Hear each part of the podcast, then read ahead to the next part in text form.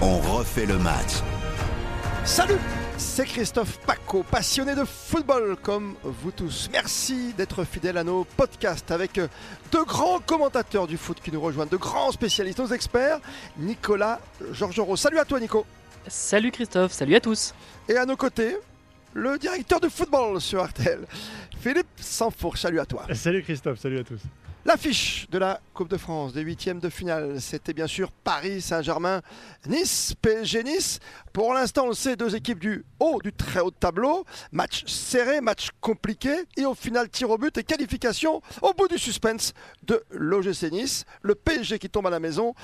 Ça n'avance pas. Faut-il tirer la sonnette d'alarme? Philippe Nicolas, c'est une défaite qui tombe très mal à 15 jours du grand rendez-vous européen face au Real Madrid.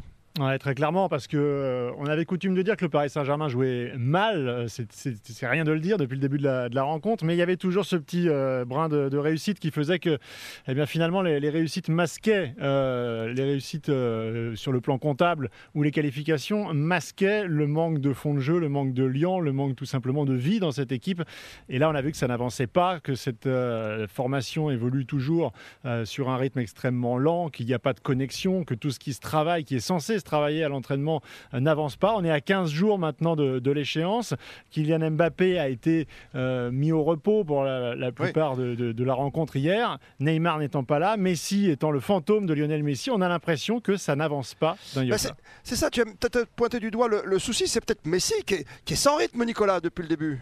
Oui, qui est sans rythme et qui est même euh, inquiétant sur d'autres aspects où on le voit sans cesse finalement reculer, reculer et, et venir au, au cœur du jeu. Alors bien sûr, euh, c'est ce que l'on a vu un petit peu depuis le, début de, la saison, mais moi ce qui m'inquiète le plus maintenant dans ses prestations, c'est que on voit un joueur qui euh, ne frappe quasiment plus au but, qui n'est plus euh, dangereux. il a une occasion à la fin quand même, t'es sévère, t'as, peut-être l'occasion même de, seul but possible. Oui, mais Christophe, tu, le dis toi-même, ah, tu, il y en a une à la fin. On parle de Lionel Messi qui doit quand même avoir une influence quand même beaucoup plus importante, beaucoup plus décisive, et pas d'attendre la toute fin de, de rencontre pour avoir une, occasion dangereuse de la part de, Lionel Messi. Et je trouve que son, son, pouvoir, son influence aujourd'hui est de, encore euh, de plus en plus euh, déclinant. Après, vous les deux, Philippe et Nico, vous, suivez Nicolas et Philippe le PSG depuis euh, tellement de saisons maintenant. Les remplaçants, quand tu as un match comme ça, tu, prends ta chance. On a vu même Juan Bernat, c'est même plus s'il joue au foot. Ouais, mais très clairement, pointer le, le, sujet des remplaçants, c'est une évidence et c'est logique parce que, évidemment, on a les yeux rivés sur les stars et, que Lionel Messi ne donne pas encore tout son rendement, c'est loin de le dire. Mais quand on voit des joueurs comme, comme Julian Draxler, par exemple, c'est quand même un ancien international allemand de haut niveau, Julian Draxler. Euh, il a reconduit son, euh, son contrat euh, il y a peu de temps. Il est censé quand même s'arracher sur des matchs comme celui-là, non seulement au niveau de l'investissement, ça n'y est pas, mais on, voit malheureusement que le fait de peu jouer euh, a une incidence sur, ah, sur la justesse. Est-ce que tu as envie de tout donner quand tu n'es jamais titulaire quoi? C'est hyper compliqué, Nico. Bah, on pourra objecter effectivement que euh, quand on, tu n'es pas titulaire depuis le, mois de novembre et que finalement tu es la, cinquième roue de la carrosse, du carrosse, tu, ne peux pas euh, évidemment avoir cette influence, cette implication, cet investissement. Alors c'est peut-être quelque quelque chose qui euh, n'est pas euh, normal et que euh, quand Philippe, quand tu dis qu'il doit davantage montrer, s'investir, montrer finalement qu'il a simplement envie de bousculer la, hiérarchie, bah, on voit que finalement il n'y a, pas grand-chose qui se passe, il n'y a pas d'étincelle et c'est peut-être ça d'ailleurs qui est finalement le, plus inquiétant d'une manière globale dans, dans cette équipe, c'est que c'est une équipe qui est anesthésiée qui, est sans idée et qui, je trouve même, moi, et vraiment, que, finalement, elle provoque même une indifférence sur certaines séquences dans, par rapport à son jeu. Philippe, on se dit que dans 15 jours, c'est le Real. Ok, par rapport à Nice, c'est 0-0, où tu as Mbappé qui rentre qu'à la 63e minute. Tu te dis que devant, ce ne seront pas les mêmes. Tu auras Neymar qui est revenu avec son survêtement, qui est venu faire un petit coucou hier soir. Tu auras un Di Maria possible. Et tu auras Messi qui pourra peut-être accélérer un peu cette saison. Et Mbappé qui sera peut-être au sommet. Tu n'auras pas du tout la même ligne d'attaque. Tu vois ce que je veux dire? Oui, très clairement. Mais euh, pour autant, il n'y a aucune garantie alors où on se parle. Alors effectivement, il y a une somme d'individualité qui est tellement euh, euh, impressionnante que on n'est jamais à l'abri qu'à l'instant T, tous les talents individuels soit au diapason. Mais là, on, est, en, train d'invoquer quand même euh, de la magie, là. C'est là ah, on n'a aucune garantie. On arrive au mois de février et pour l'instant, sur le plan collectif, rien n'a été mis en place par Mauricio Pochettino. Tu as joueurs, tu as quatre top joueurs, quel que soit l'entraîneur. Tu en as bien un, deux, peut-être sur les quatre qui vont, qui va réussir ou qui vont réussir ensemble. Ça, suffira peut-être au bonheur du Paris Saint-Germain. Mais en bah tout cas, sur je ne partage pas tout à fait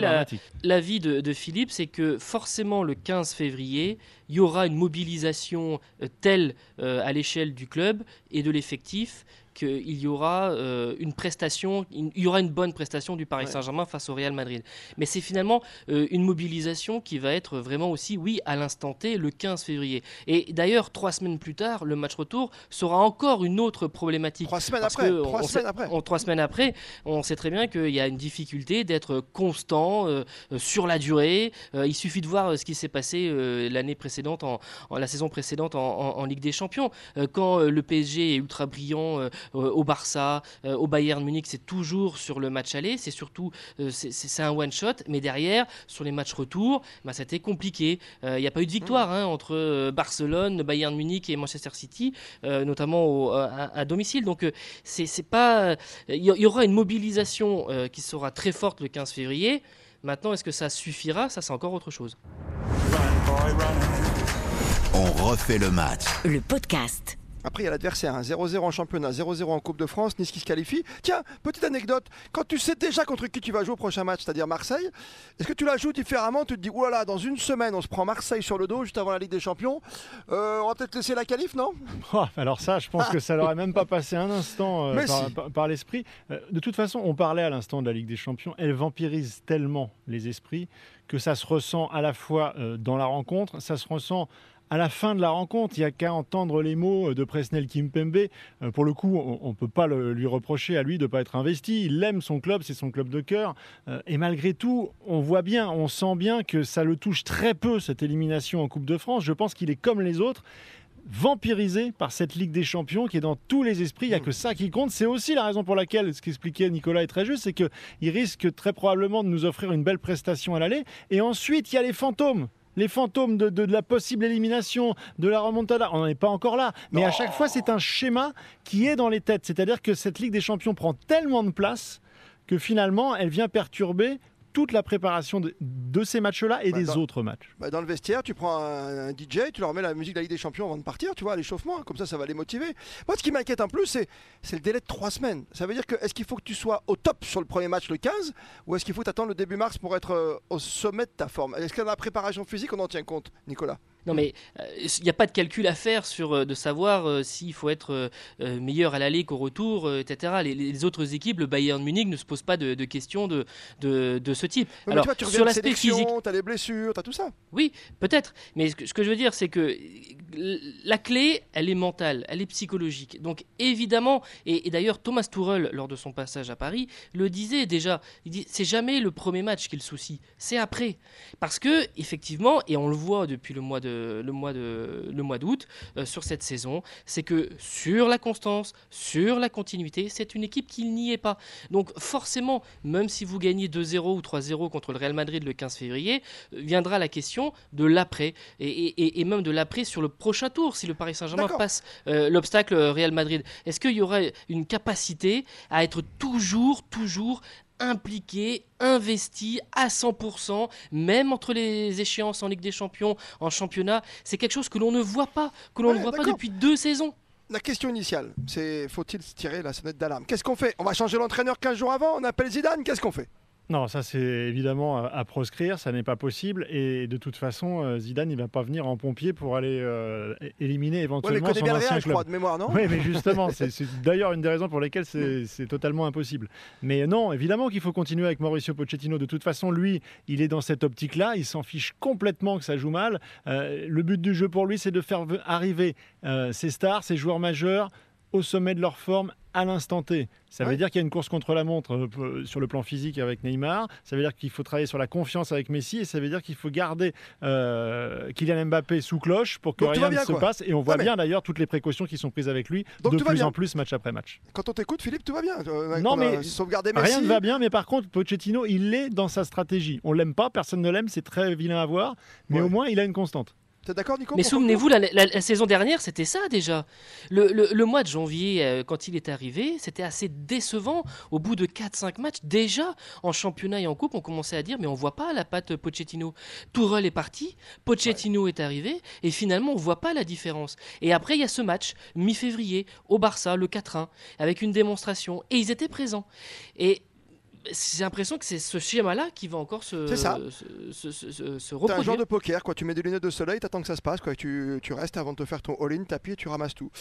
À voir, en tout cas. Merci, Philippe Sansfourche. Merci, Nicolas Georgerot. Podcast à écouter sans modération, évidemment. On va parler du mercato dans les autres podcasts ou encore d'autres matchs de Coupe de France. Il y aura même des paris en fin de semaine, comme toutes les semaines avec Florian Gazan. Et puis évidemment, le grand refait le match à la radio. C'est le samedi. Christian Olivier, toute son équipe, 18h30, 20h. Et à retrouver évidemment sur toutes les bonnes applications et sur le site RTL.fr.